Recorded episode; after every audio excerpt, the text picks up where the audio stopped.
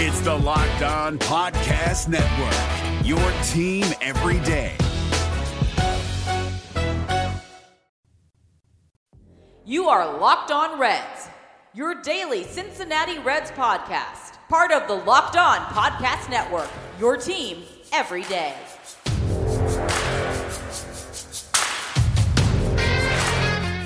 Welcome into your daily source for the Cincinnati Reds throughout the offseason. This is the Locked On Reds podcast, and I'm your host, Jeff Carr. And here we go.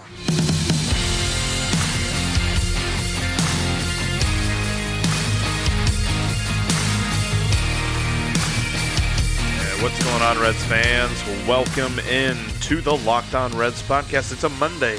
Happy Monday to you. Hey, I know most Mondays aren't happy for people, but hey, the beginning of a new week in which pitchers and catchers report. At the end of it, we're all very excited for that. I'm so excited, so glad that you're listening to today's show. On today's show, I want to look at the outfield and, and, more specifically some interesting cases and just some thoughts. Because there's like a gajillion outfielders on the team. Anyway we're going to get into all of that here in just a moment.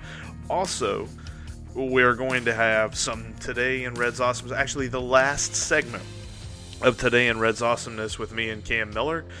Definitely not going to want to miss that. And before we get into all of that, make sure that you are subscribed to the podcast on all the many podcasting platforms. Follow me on Twitter at Jeff Carr with three F's and follow the show at Locked On Reds and save the Locked On Reds line number into your phone at 513 549 0159. Now, uh, there's a couple of things to get to before we jump into all of that, so let's talk about some. News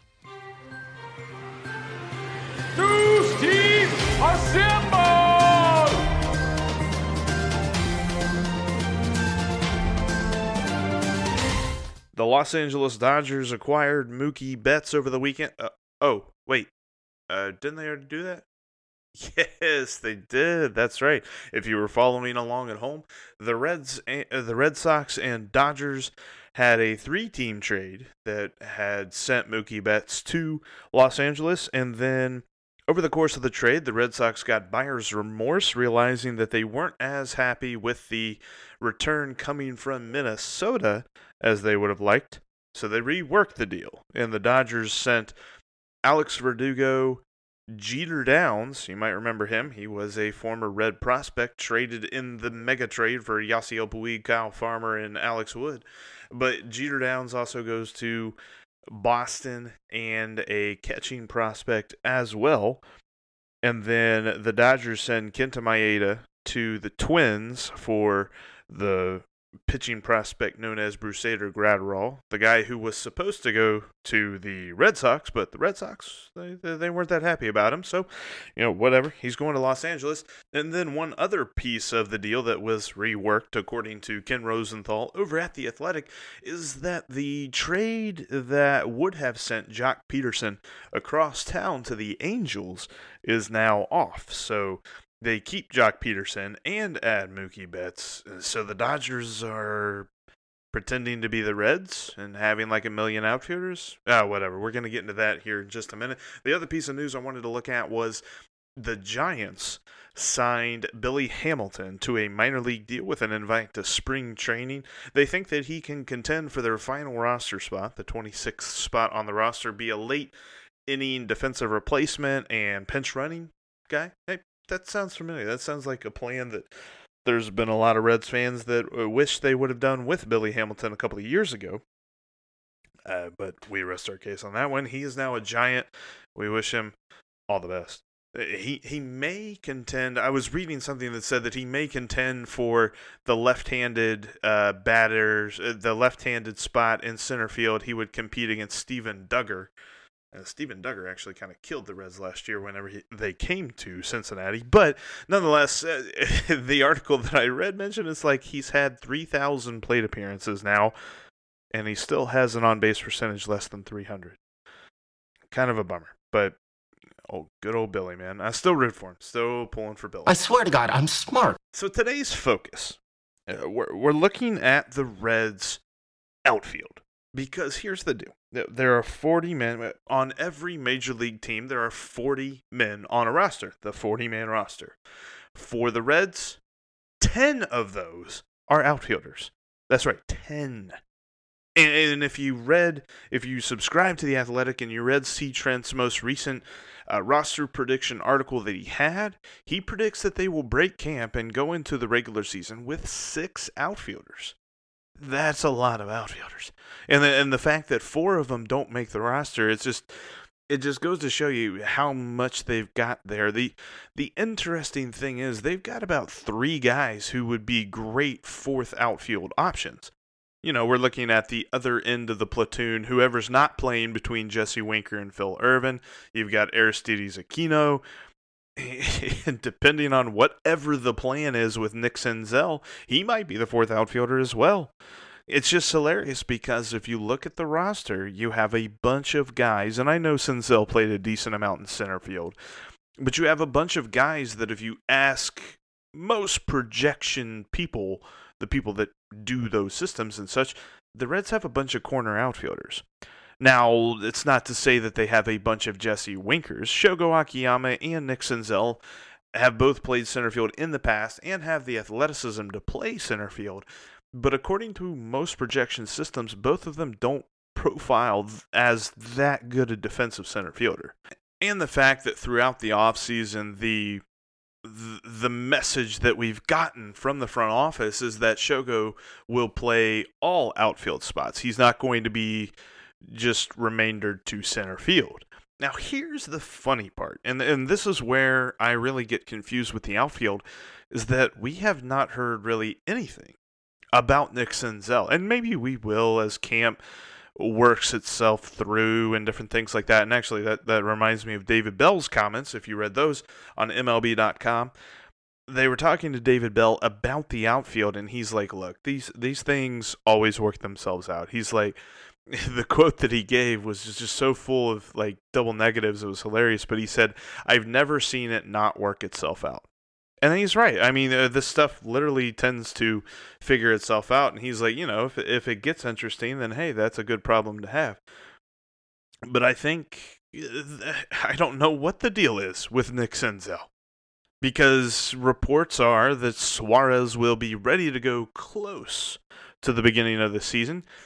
C. Trent, in his roster prediction article, mentioned that that tells him that Suarez will open the season on the injured list, which is kind of a bummer because I, I was thinking he would miss the injured list, but whatever. So if he opens the season on the injured list, and we're looking at some kind of platoon at second base of Josh VanMeter and Alex Blandino and whatever. And it's like, okay, we're playing, we're we're we're looking at everyone to play second base except Nixon Senzel, but we're not really sure where he plays in the outfield. So is he going to play?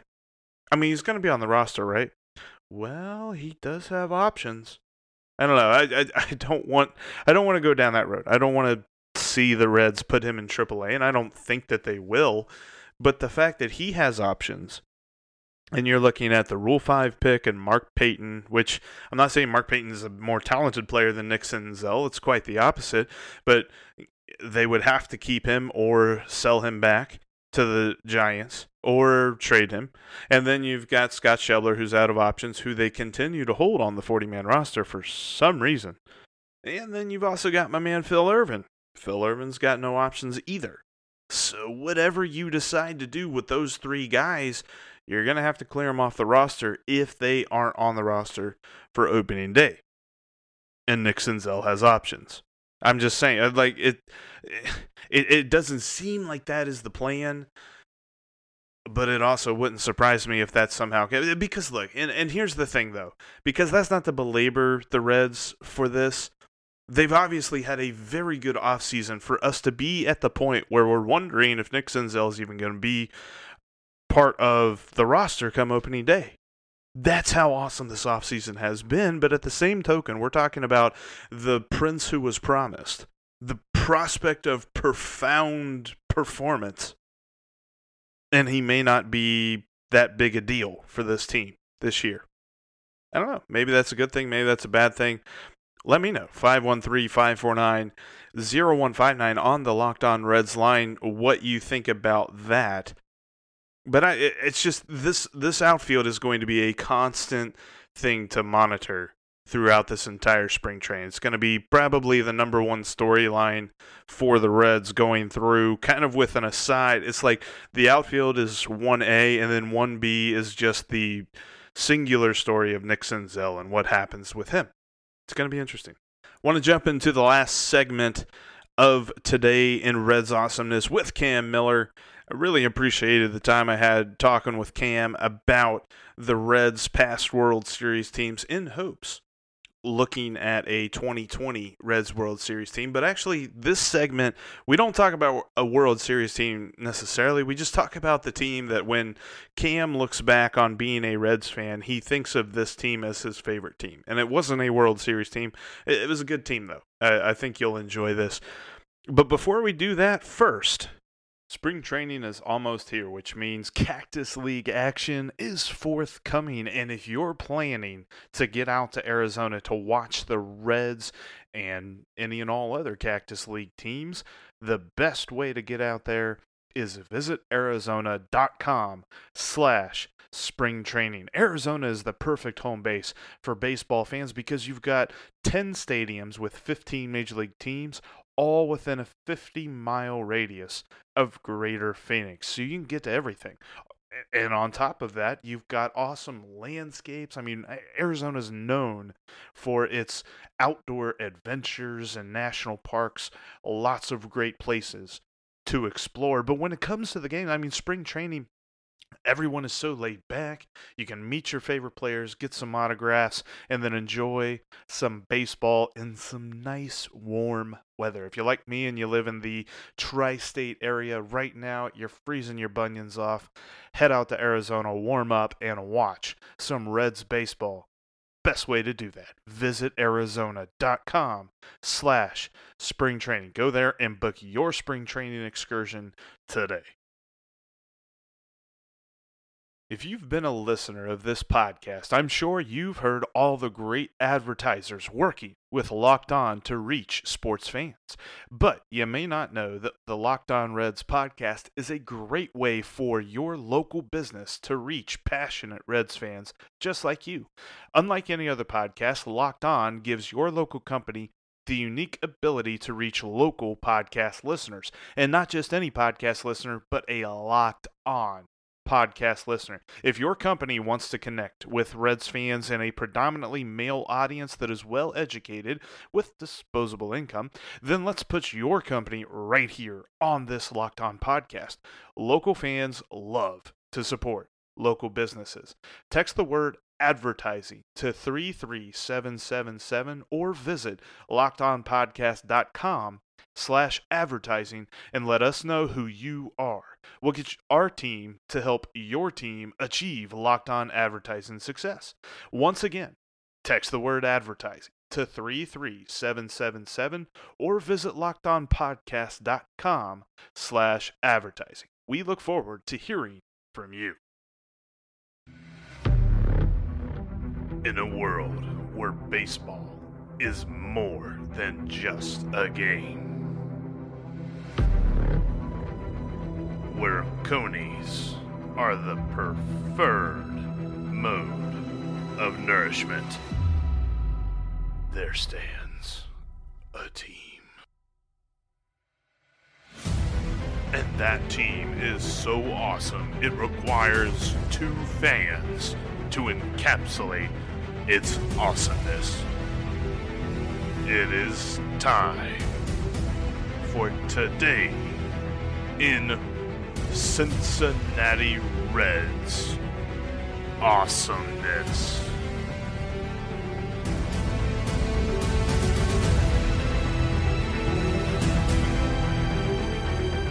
All right, for one final segment here, we have been looking back on Reds awesomeness. And just on this one, I kind of wanted to do a fun one with Cam. Cam Miller has been awesome doing all these segments with us, talking about Reds World Series championship teams. And in this segment, I just wanted I just want to ask you look back. What was your favorite team, favorite Reds team growing up? It doesn't necessarily have to be a World Series team or anything like that, but what was your favorite team uh, looking back as a Reds fan? Well, this one is easy for me, and it's my it's my go-to stock answer. And I, I there's been championships in my lifetime. The Reds won in '75, they won in '76, they won in 1990, but the 1987 Cincinnati Reds will forever be my favorite team. I was a young buck, uh, middle school, um, and I fell in love with a player, and his name was Tracy Donald Jones.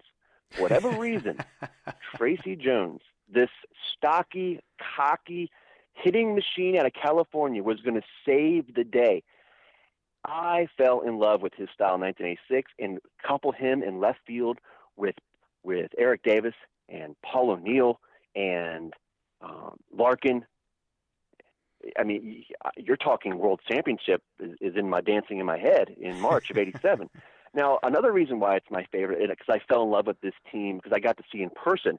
This was the team I, in 1990. I wasn't there in person. I was in South Carolina, mm-hmm. but in '87, I got to ride my bike to Riverfront Stadium, and I got to go to these games nice. at Riverfront Stadium and I got to see it firsthand on a daily basis and get the Reds report and get the media guide and go to the 580 gift shop. I got to live, eat, sleep, and breathe Cincinnati Reds baseball in 1987.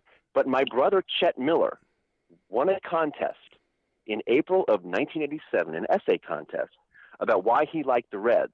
The Reds picked that winner, and we got four blue seats for opening day, got the ride in the opening day parade, got to meet Marge Schott, so that set up the season for me. so it was that was a yeah. no-brainer. I mean, I got to be. It was almost like I was a part of it. You felt like you're part of the team. Of course, you're not a part of the team, but as a kid, you feel like you are. Right. We're at the 580 gift shop. Marge Schott is there, and she's giving my brother this replica Reds uniform and an honorary contract. And oh, by the way, here's four tickets to opening day, which we go to, and it's freezing cold and it's terrible, but it's opening day and it's Riverfront Stadium, and we get to see Barry Larkin, the hometown boy, hit a home run and the Reds beat the Expos. I mean, you talk about a memory forever. So that set up that season for me. The Reds go on to win 11 to 5. They dominate. Um, of course, they finished six games back. Of course, they didn't win the World Series. Of course, they falter again, second place for the what, third straight year, second straight year. Mm-hmm. So they're already they're already failing to meet the expectations. But for whatever reason, Tracy Jones being that new kid on the block that's going to be the next Ted Kluszewski, Eric Davis is going to be the next Willie Mays. Barry Larkin is going to be the next David Concepcion. That team will forever be embedded in me as my favorite Reds team of all time. That's awesome. Yeah, just looking back, and, and you even had uh, Kal Daniels on that team, had his best year, and uh, Buddy Bell, yeah, Ron Oester. Just that's a, a, lot of great Reds names in there on that team, and of course, uh, Bill Gullickson a uh, well. No, I'm just oh, kidding. what a great pitcher! You talk about an underrated pitcher, man. That guy could throw. You talk about a gamer, and every time he pitched, I remember watching him on TV because remember back then you could only watch road games. Mm-hmm. It wasn't like today where every game was on TV. You only got to watch the road games because they didn't want to have the home games because they didn't want to lose out on the money of people going to the ballpark. So very rarely did you get to see a home game. So I remember him pitching one time in the Astrodome. I'm like, he was sweating bullets. Like, how is he sweating so much? It's like controlled temperature. But it it looked like he was about ready to pass out. But I don't, I'll never forget that. That's one of those memories that you always have when you. I think of Bill Gullickson, a man on the mound sweating to death. It's my memory. Oh man, well, Cam, I really appreciate your time doing all these different segments with me for looking back on Reds' awesomeness. Uh, I know that you've got a lot of stuff going on with the Reds Hall of Fame and Museum. Uh, where else can people find you? Uh, you can find me on Twitter at Cam Miller Films and Facebook, the Cam Miller Films page, where a lot of my films are. I do a lot of things for the Reds, but I also do my own things. I do I did a documentary on the Covington Blue Sox, which is a 1913 Federal League team that lasted nice. for a few months, that took the city by storm. Um, the Covington Stars, the 1875 team. The reason why the Reds exist today is because of that Covington Stars team. So that's an interesting documentary if you want to learn about Reds history. Um, and of course, I do music and I do film compositions uh, for for soundtracks for movies. I got a lot of hats on my head, and I'm always doing something. So you mostly on Twitter. I'm very active on Twitter. You'll see me posting pictures of old Cincinnati and baseball, and and my Facebook page. You'll see my videos, uh, my documentaries, and say sometimes I'll tease what I'm doing for the Reds Hall of Fame every now and then when I'm allowed to. well, man, I, I appreciate you uh, being on the show, and uh, hopefully we can talk to you again soon. That would be fantastic, Jeff. Thank you so much for the opportunity to talk Reds baseball with you. Really enjoyed talking with Cam. I'm definitely going to have to get him on the uh, podcast again here soon. And like I mentioned, follow him on Twitter. Great Twitter follow. Old pictures. He's he he posts old videos of the Reds. Like he had a a video of Ted Kluszewski hitting a home run. That's awesome. Well worth your time following him. But that's going to do it for us here on today's show. Make sure that you subscribe to the podcast on whatever platform you listen to today.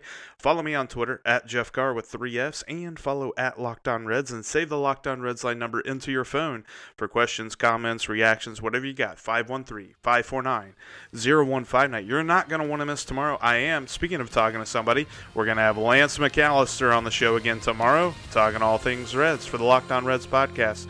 My name is Jeff Carr. I'll talk to you guys tomorrow.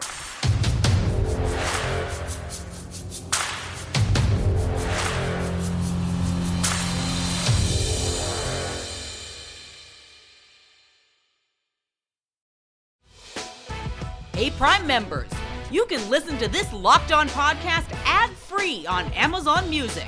Download the Amazon Music app today.